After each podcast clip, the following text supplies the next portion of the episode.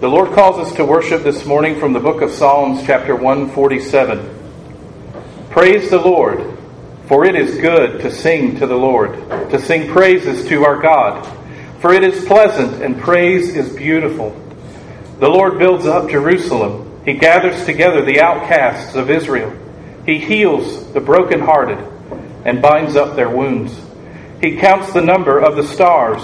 He calls them all by name. Great is our Lord and mighty in power. His understanding is infinite. The Lord lifts up the humble. He casts the wicked down to the ground. Amen.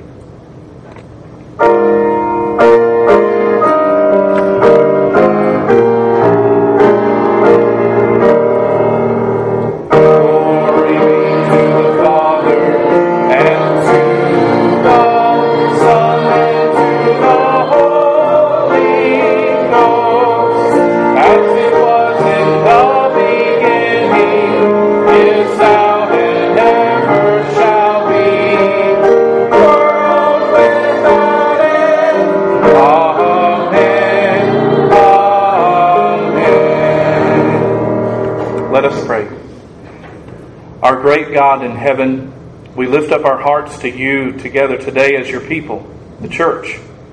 And Lord, we desire in our hearts that we would worship you in a pleasing way. And we ask that you would fill us with your Spirit today, that all we say and do, the singing from our lips, the melody in our heart, the words that we say, and the scriptures that we read, that everything we do would be to honor and glorify you and to raise up the name of our Savior, the Lord Jesus Christ. We confess it is you who have made us and not we ourselves. And we desire to bring honor and glory to Jesus alone and to lift up the truth of his word. And Lord, we join our hearts together now as we pray as you taught your disciples to pray, saying out loud, Our Father, who art in heaven, hallowed be thy name. Thy kingdom come, thy will be done, on earth as it is in heaven. Give us this day our daily bread, and forgive us our debts, as we forgive our debtors. And lead us not into temptation, but deliver us from evil. For thine is the kingdom, and the power, and the glory forever. Amen. This morning, for our confession of faith, we're going to be reciting together the Apostles' Creed. It's on page 845 in the green hymnal if you would like to read it from there. I'm going to begin by asking you, Christian, what do you believe? I believe God the Father Almighty, maker of heaven and earth, and in Jesus Christ, his only Son, our Lord, who was conceived by the Holy Ghost, born of the Virgin Mary, suffered under Pontius Pilate, was crucified, dead, and buried. He descended into hell and the third day he rose again from the dead. He ascended into heaven and sitteth on the right hand of God the Father Almighty. From thence he shall come to judge the quick and the dead. I believe in the Holy Ghost, the Holy Catholic Church, the communion of saints, the forgiveness of sins, the resurrection of the body, and the life everlasting. Amen. Hear these words of assurance from the book of Jeremiah, chapter 31, beginning in verse 33. But this is the covenant that I will make with the house of Israel after those days, says the Lord. I will put my law in their minds and write it on their hearts, and I will be their God, and they shall be my people. No more shall every man teach his neighbor, and every man his brother, saying, Know the Lord, for they shall know me from the least of them to the greatest of them, says the Lord. For I will remember their iniquity, and their sin I will remember no more. Amen. As we continue to worship this morning, take your hymnal and turn to hymn number 38. We'll be singing Immortal, Invisible, God Only Wise.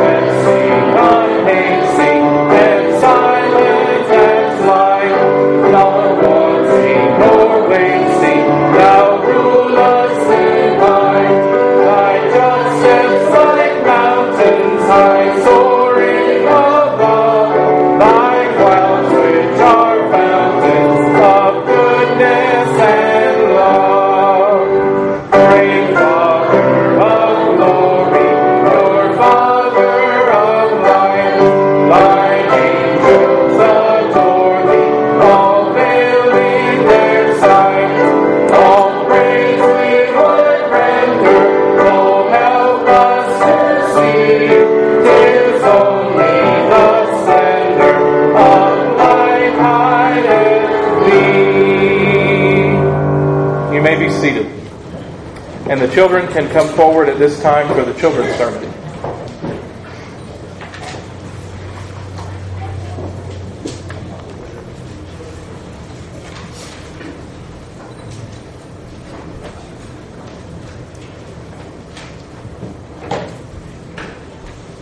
Good morning, boys and girls. There we go. I got one. Good morning, boys and girls. It's good to see you. This morning we're going to talk about the Apostles' Creed and the phrase that we said this morning that Jesus, we believe, sitteth at the right hand of God the Father Almighty. And where is the right hand of God the Father Almighty? Up in heaven. Up in heaven. We said last week that we believe Jesus ascended into heaven. And in the Bible, to sit at the right hand of someone is a place of honor and authority and of power. We say when we believe that Jesus sitteth at the right hand of God the Father Almighty, that he sits there because he has been honored to be there and because he is God. You believe that? That Jesus is the Son of God who truly is a person of the Trinity? We believe that, right, church? That's true. He is the Son of God. We also say that he is, because he is sitting at the right hand of God, that he is now reigning and ruling in heaven. It's not something that we look to one day in the future. Jesus is on the throne, ruling and reigning. Though we do look for the fullest fulfillment of it later, when he comes again with great glory and will be visible. The Bible says that he rules and reigns right now. So that means that you can pray to him, and so can I, that he would act on our behalf, that he would use his great, glorious power for the benefit of his church and the glory of his name. The last thing that we say that we believe is some specific things about what he's doing now for you and for me. Do you know what the Bible says Jesus is doing for you right now, children? Anybody? Says that he's praying, he's interceding on behalf of his people, that he's pouring out his spirit on his children, that he's helping them to know how to live and what way to walk and how to understand His Word, the Bible. So as you pray to Him and say, Lord, help me to understand this, He will do it. He will answer because that's exactly what He's doing, sitting on His throne in heaven. And He's lastly also with you in your deepest and darkest days. Have you ever been afraid of anything? We had some pretty loud thunder and lightning last night, and I, I was shaken a little bit. It was, it was pretty strong, wasn't it? And even when you're afraid, even in those moments, Jesus is with you. And when you pray to Him, He promises to take care of you and to care for you. So I'm going to pray for you now, okay? Let's pray. Father in heaven, I thank you for our covenant children and the promise of blessing that you have made to them, that you would be their God and that they would be your people. Lord, I pray for them and all of our covenant children that you would hold them in your mighty hand that by your grip they would not be lost, not one of them. And Lord, I pray that they would know the truth, the truth of the gospel that Jesus is sitting on the throne because he has accomplished everything that the Father sent him to do. Lord, I pray that we would worship you now and continue to worship as we raise up the name of our Savior, the Lord Jesus Christ. In Jesus' name I pray. Amen. Thank you.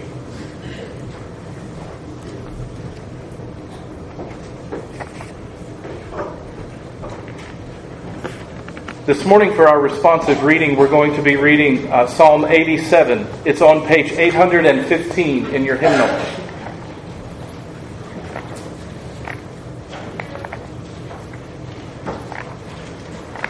Psalm 87, page 815. I'll begin with the light portion. Please respond out loud together with the bold. He has set his foundation on the holy mountain. The Lord loves the gates of Zion more than all the dwellings of Jacob.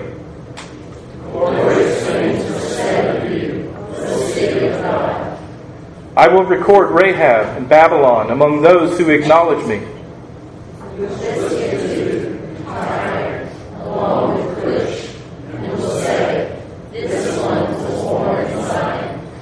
Indeed, of Zion it will be said, This one and that one were born in her.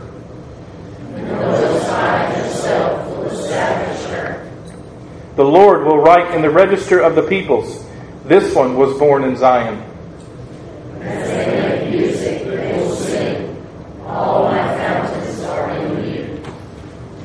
As we continue to worship, turn in your hymnal now to page 95. Let's stand and sing together, Though Troubles Assail Us.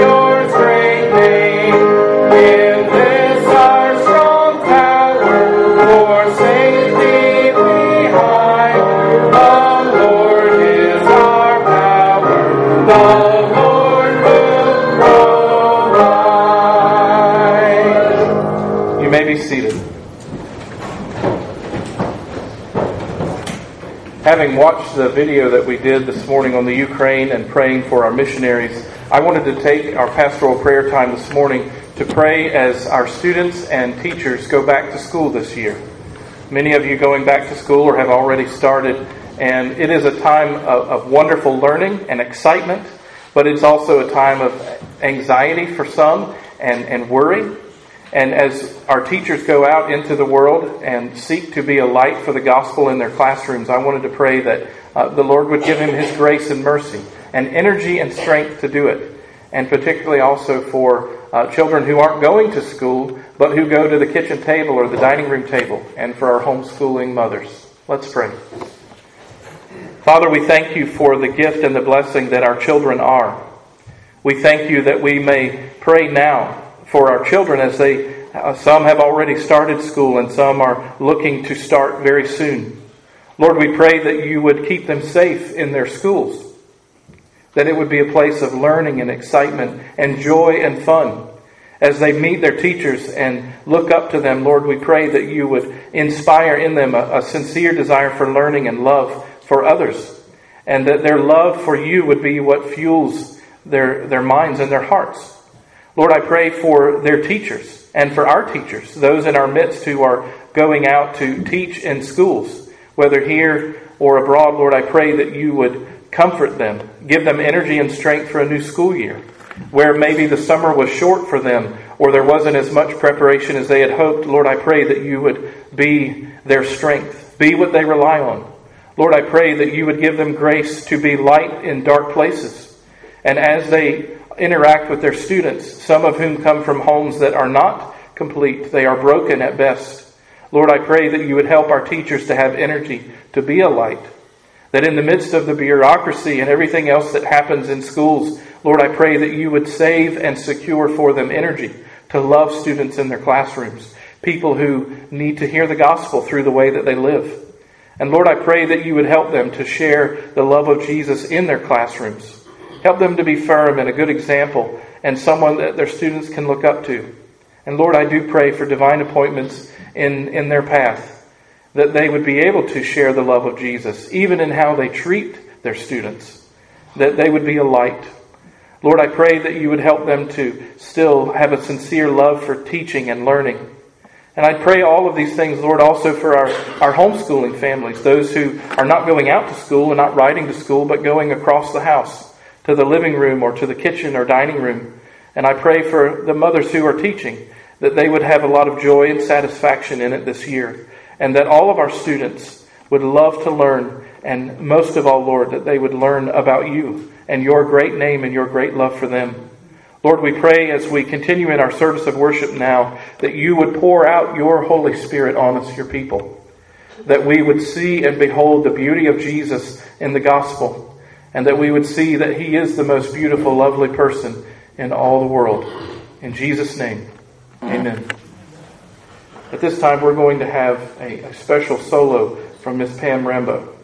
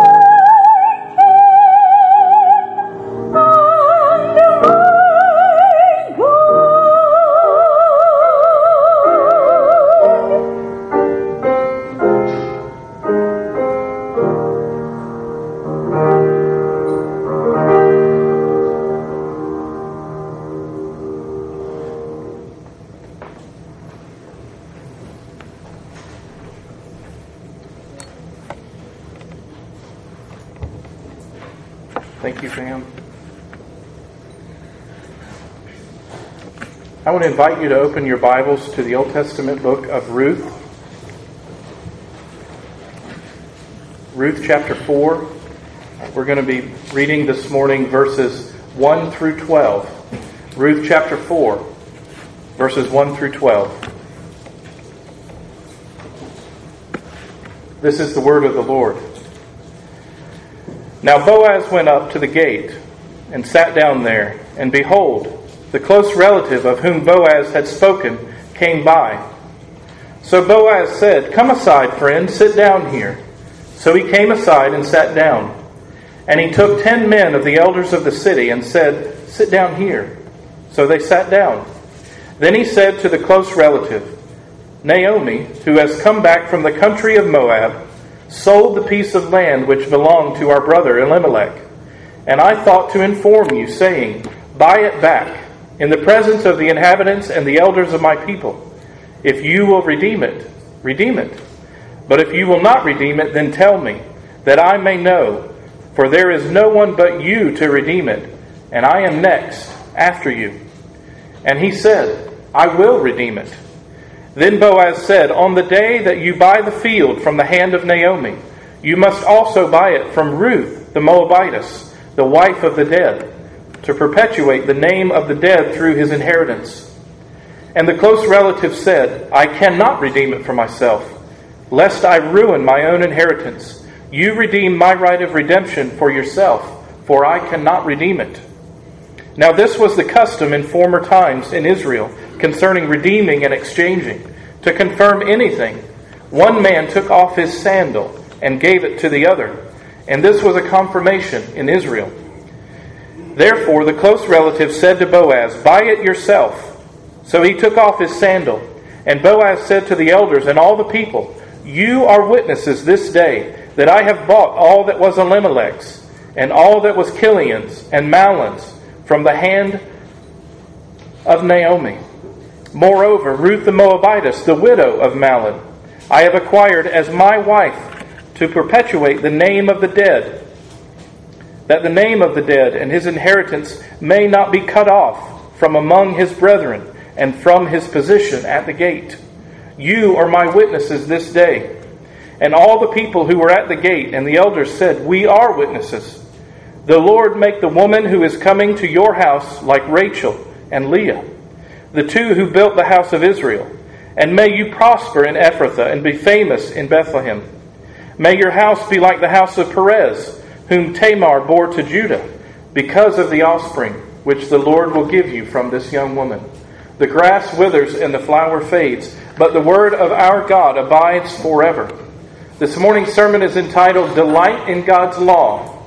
Today we are very close to nearing the end of our series, Searching for a Redeemer in the Old Testament book of Ruth, as we begin chapter 4.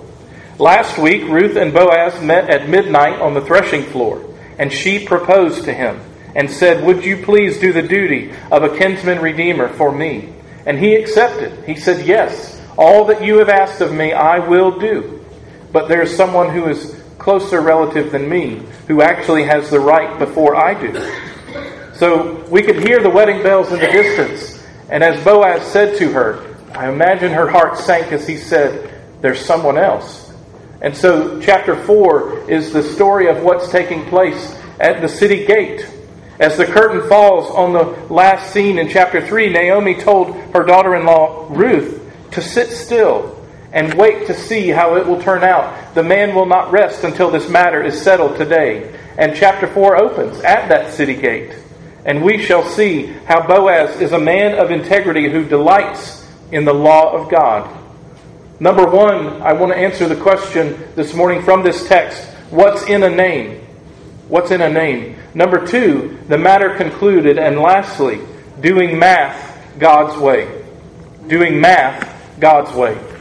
So, number one, what's in a name? This closer relative that we hear about in verse 1, the narrator seems to go out of the way to keep that name from us even in the Hebrew, as Boaz spoke to this man. And it says, Behold, the man came by. And that should be a marker for us, something that we almost just assume. Here is another way that God is working in the life of his people. Boaz had just sat down at the gate, and behold, the man he's looking for just happened to walk by.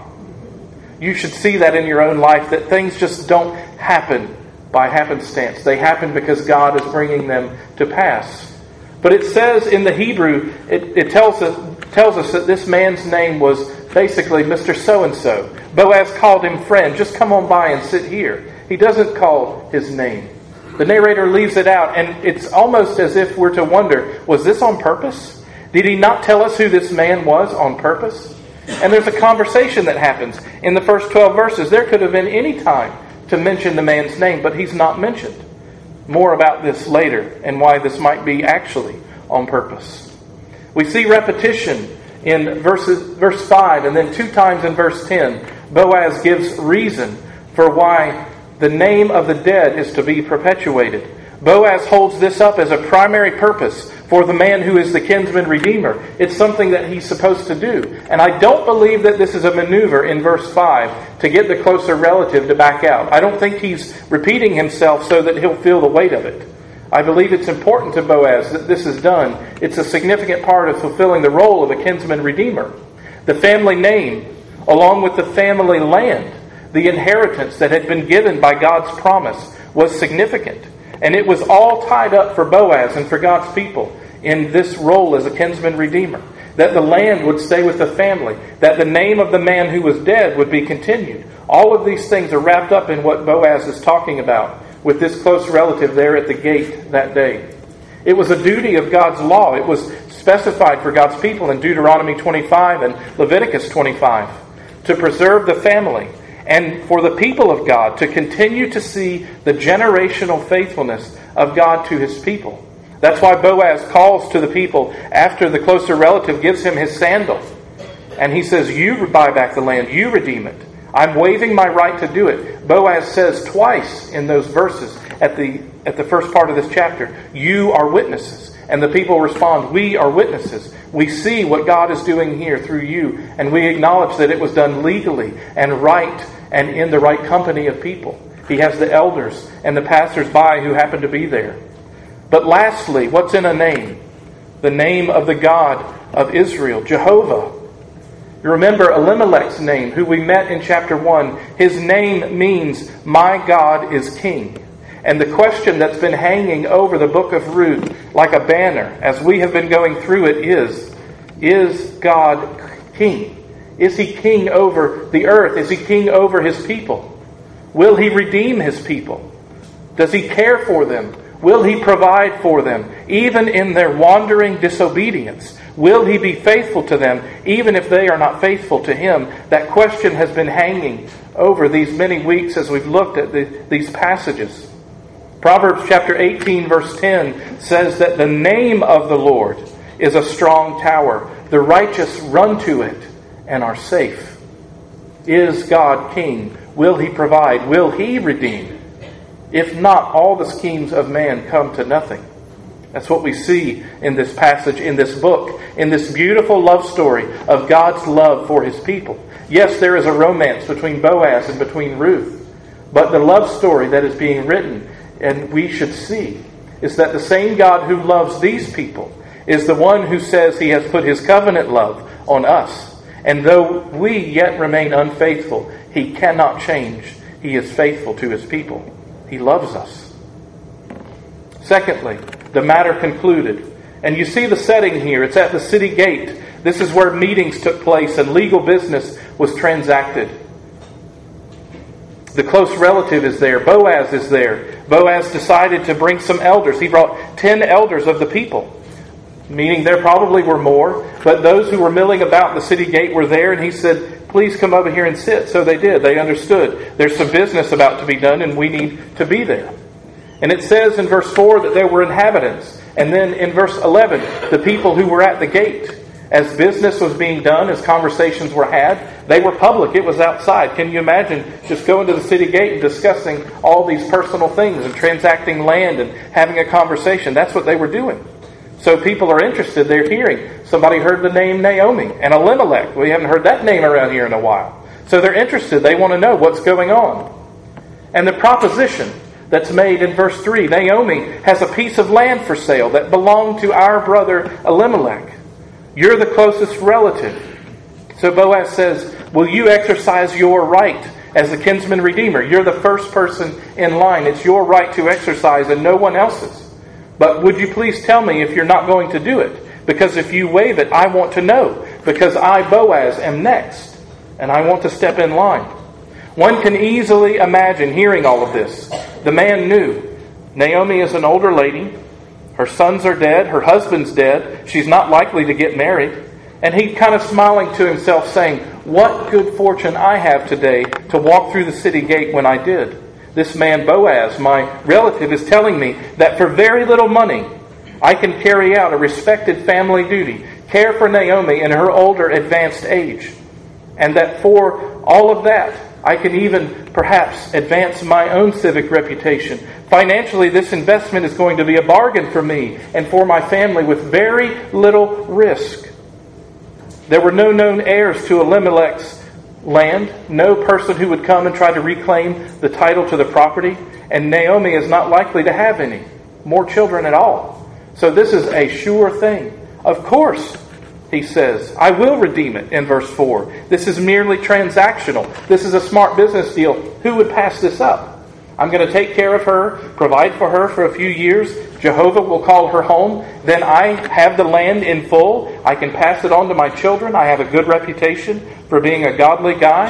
And I have more in my coffers, more in my bank account. Who wouldn't do this? And then in verse 5, Boaz says, But by the way, you also have to buy it from Ruth the Moabitess. And then he adds that particular special line to perpetuate the name of the dead. This is the linchpin for Boaz. This is an important part of being a man of integrity. You can be the kinsman redeemer, you can have the field, but this other part is the linchpin for him. Because in Israel, for a family name to be extinct, to go away, was a horrible thing.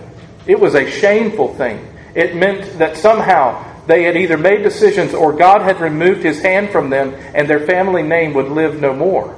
And no longer would their land that had been given to them as an inheritance from the Lord, no longer would they have it. It was a shame if this would happen. And then he says in verse 6, I can't take it. He says, I'm waiving my right as the kinsman redeemer. I can't do it. And he passes it on to Boaz. You take my right. You exercise it. I can't. And then in verse 7, we get an explanation. And it's interesting that we're getting an explanation about something that's happening in their time, but it must have been something that took place before, but no longer was happening at the time of the writing of the book of Ruth. So it's explained for us, but it's also explained for those who received this writing. A custom where if something was being redeemed or exchanged, the man who was giving the right away would take off his shoe, his sandal, and give it to the other man as a testament. This is done right and in order, decently. And I won't say anything else about it. There's no further claims I have. I've given my right away. So they make an agreement in verses 8 and 9. The man gives Boaz his sandal, he puts it in his hand, and Boaz formalizes his intentions legally. In verse 9, he says, You are witnesses this day that I am redeeming everything that belonged to Elimelech and to Mahlon and Chilion by the hand of Naomi. And also, I plan to, it is my desire and my intention to take Ruth the Moabitess as my wife, to perpetuate the name of the dead, that the name of the dead might not be cut off from his brethren and from his position at the gate. That name was never to go away. It was not to be extinct. God's people were seeing redemption happening. They were on the verge of extinction. And here we see God working on their behalf. And lastly, in this section, we see the affirmation and blessing in verse 12, 11 and 12. They say in response to Boaz, We are witnesses. And then unexpectedly, they say a blessing. And this has been the, the habit in this book that when blessings are given, you get a part maybe that you might expect that might be culturally expected to say. But then you get something beyond that that seems to point to God being afoot in what's happening in people's lives. They say, May the woman coming into your home, this Ruth the Moabitess, be like Rachel and Leah. May you prosper in your clan in Ephrathah and town in Bethlehem, and may your house be like Perez, the one which pretty much everybody there at the gate descended from. May your house be like Perez, whom Tamar, Tamar bore to Judah, because of the children the Lord will give you. And you're sitting there thinking, maybe, and maybe the people who heard this are thinking, scratching their heads. Well, don't you know that Ruth came from Moab and she didn't bring any children? She had been married to Mahlon for many years, about 10 years, and it seems they, she's barren. She doesn't have children. So thank you for the nice, kind words, but she's not having children. And yet we see God is at work in this. He's at work even in this blessing. I just want to point out a couple things about the blessing that was said. They said, Let Ruth be to you like Rachel and Leah. When we looked in Sunday school a couple weeks ago, it's actually Leah, the oldest, and Rachel, the youngest. Leah had four children before Rachel had any. You could see this in Genesis 28 to 29. But note the order that was given here by the people. They said Rachel and Leah. We see that God is not fixed by the social customs of the day, that the older would come before the younger. That the one who would be expected to be a blessing is not always the one who is. And then this would have been something deeply in their minds and hearts. They said, Let her be like Tamar, who bore Perez to Judah. Well, if you know anything about Tamar and Judah and Perez, Judah means praise. He was Jacob's son. And this was a name, a family name, that had a scandalous origin. It was not a beacon of light. Tamar wasn't, wasn't giving Perez in what would be normal circumstances. I'll just point you to read in Genesis chapter 38. But like Ruth, Tamar was a foreigner who perpetuated a family line that was threatened with extinction, one which later became Judah's leading house, the house of Perez, and thereby gaining for herself fame as a founding mother of a family of God's people. Tamar was a foreigner. How interesting that her name would be used in a blessing on Boaz and Ruth. The speaker anticipates here, almost expecting that even though it might seem impossible that Ruth doesn't have any children to date, they're expecting that Elimelech will have an heir, and also that Boaz is going to have children. So not only will she have one to take care of the family name of Elimelech, but they are saying, We expect that she will give you more, and that your house will be great and wonderful. And who else could do that but Jehovah, the living God? And lastly, I want to look at doing math God's way. And some of you are starting school, or maybe you've already started, and math is an interesting thing. It's a wild beast at times.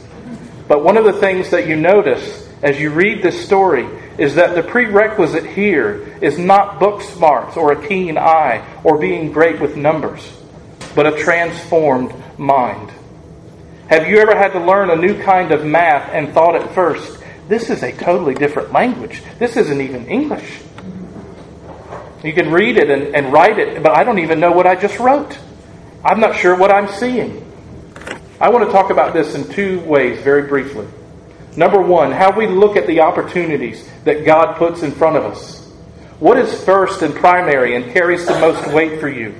Consider the questions and the opportunity and the risks in front of Mr. So and so here, Mr. No Name, the guy that we don't hear from. It was a potential investment nightmare after Boaz told him that you also have to buy it back from Ruth the Moabitess. If there was by chance a child born to Ruth, the Redeemer would lose the field, and there would be no benefit to his own children and to his estate to compensate for all the costs that would be involved in taking care of Ruth and Naomi, and perhaps Ruth's children. In other words, this man was interested in ministry to the poor only if there was a payoff for himself and for his family. And so he asked the question costly ministry without personal payoff? Forget it. The irony is, though, as he sought to hedge his bets and take care of his own name, that seeking to protect his legacy in the way that he did, and walking away from what was a clear opportunity in the law of God for God's people to be faithful to one another, he ended up leaving himself nameless in the history of God's people missing out on having a share in the biggest legacy of all, a place in God's plan of salvation for his people. Boaz took a much different course. He took a sacrificial approach and he embraced the opportunity to leave a legacy for someone else. He said, My name is not nearly as important as his. That's a place of humility. And we wonder at that and say, Why would you do that? The beginning thought and questions for a child of God who looks at life or looks at situations and opportunities in front of you, it cannot be, What is in it for me? Or will it fulfill me? Will I enjoy it? Or what will it cost me? The reason this man got the answer wrong was because he started with the wrong assumptions. He didn't even write down the equation correctly. So there was no way he was going to get to the right answer. He thought it was his wealth plus his choices and hard work and etc. equals success or failure in his life. But he left God entirely out of the equation. And those of you that are students know if you're writing out the equation wrong and you leave out a pivotal part of it, you're not going to get the right answer. And he had left God out completely. How do you look at the options in life in front of you? Do you factor in God in it at all in decision making? Do you see him at work in it at all? As a child of God who professes faith in him, are there visible steps and risks that you take because of covenant obedience where God must provide, where you say, Lord, if you don't do it, it won't happen. If you don't build it, it won't be built. Are there specific times and places where you can see obedience in your life, not only to the letter of the law, but also to the spirit of it as well, as we see in the man Boaz, this man of integrity? And secondly, lastly, that the path to fullness in the Bible usually runs through emptiness for us. Naomi lost everything and was finally able to receive the blessing of God. Ruth had risked everything in covenant faithfulness to Naomi and to the God of Israel over and over in this story. She left her homeland, her family, her parents. She left the prospects of a husband and a future and a hope. Boaz risked his wealth and reputation, his own good name by marrying a foreigner. He risked public embarrassment to provide for Naomi and to take Ruth the foreigner as his wife, and yet he delighted in the provisions of God's law and saw fullness for him in them. He said, even though it may not make sense to everyone else, even though this might look like a terrible idea, I believe that the Lord is in it. And because his word says that we should be faithful to this family, I can't help but be obedient. And even though I may not be able to explain to you how I know He will provide, I have seen Him do it over and over and over again. Proverbs chapter 10, verse 22 says, The blessing of the Lord makes one rich, and He adds no sorrow to it. Proverbs chapter 11, verse 25, The generous soul will be made rich, and he who waters will himself also be watered. And lastly, look at this story and see in it the humiliation and the exaltation of our Savior, the Lord Jesus Christ. I will read briefly for you from Philippians chapter 2, verses 8 through 11. And being found in appearance as a man, he humbled himself and became obedient to the point of death, even the death of the cross. Therefore, God has highly exalted him and given him the name which is above every name, that at the name of Jesus every knee should bow of those in heaven and of those on the earth and of those under the earth, and that every tongue should confess that Jesus Christ is Lord to the glory of God the Father. If this was the path for Jesus Christ, the Son of God, then we should be encouraged that this is the same kind of path that our Heavenly Father will call us to walk as well. This whole part of the story in this book has been about keeping a name for a people. And we see that Jesus was given a name, but it was through lowliness and humility that Jesus received that name. It was in obedience, even though he did not have all of the answers, though being the Son of God, he absolutely did. He entrusted himself, the Bible says, to the one that he knew would raise him up. He knew exactly who held him because it was his father. And that's what we see in Boaz. He trusted God. He knew that he would provide and care for him because he belonged to him. I want to ask you today do you delight in God's will, in obedience to him? Do you see him as the great faithful provider? Is he the covenant God who takes care of you, of you, who redeems you, and who takes care of your name? Let's pray together. Father, we thank you for the great name of our Lord Jesus Christ, and we bow before you, saying and admitting that he is the true Son of God, the one who came to give his life a ransom for sinners like us, that we might be redeemed and we might have hope. Lord, we rest our hope in you today. We cry out and confess that we are not able to do the things that you can. And we pray, Lord, that you would show yourself strong in our lives. Make us people who delight in your word, who get into it every day and read it and feed upon it, that we may feed on the Lord Jesus Christ and all that he has for us in the gospel. Lord, I pray that you would help us to see in our lives opportunities that you give us to trust you by faith, that you are the one providing, you are the one who takes care of us May we lean upon you as you provide for all that we need. In Jesus' name, amen. Let's stand together and sing hymn number 618, His Eye is on the Sparrow. And I'll just point out that in your bulletin, there is a refrain printed that we will sing after each stanza. Hymn number 618, His Eye is on the Sparrow.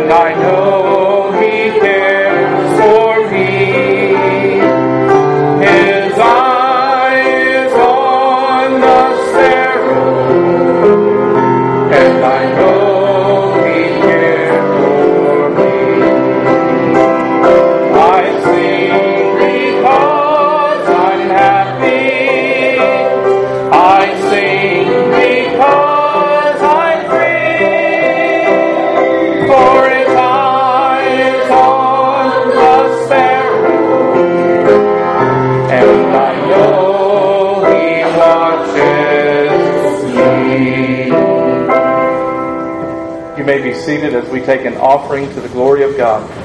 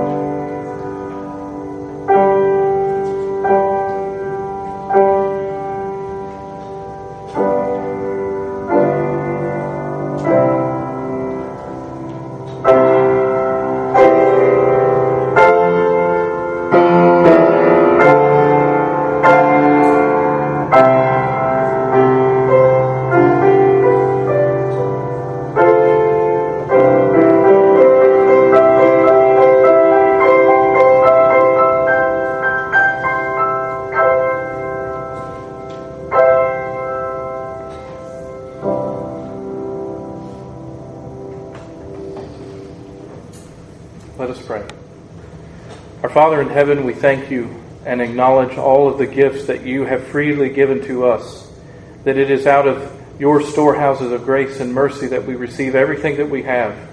And we dedicate this now, our tithes and offerings, to you for the sake of the gospel, that the word of the Lord Jesus Christ and his great name and the fame of his name would spread throughout this state and this nation and throughout the world, that people who do not know you lost people who the Bible says are dying and going to hell every day. Lord, that the gospel would spread, that lost souls would hear it, and that they would believe in the name of the Lord Jesus Christ by faith. We pray, Lord, that we would have a, a lot of joy and delight in giving, that we would look to you, the one who provides for all of our needs. In Jesus' name, amen.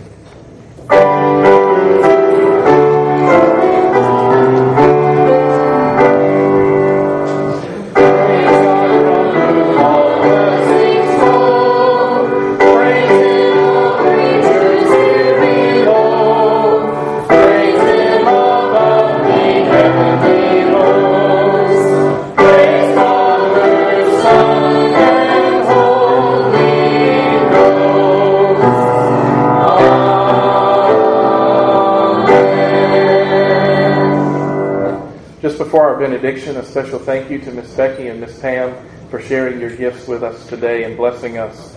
Receive the benediction of our Lord. The love and grace of the Lord Jesus Christ, the love of God the Father, and the communion of the Holy Spirit be with you all. Amen.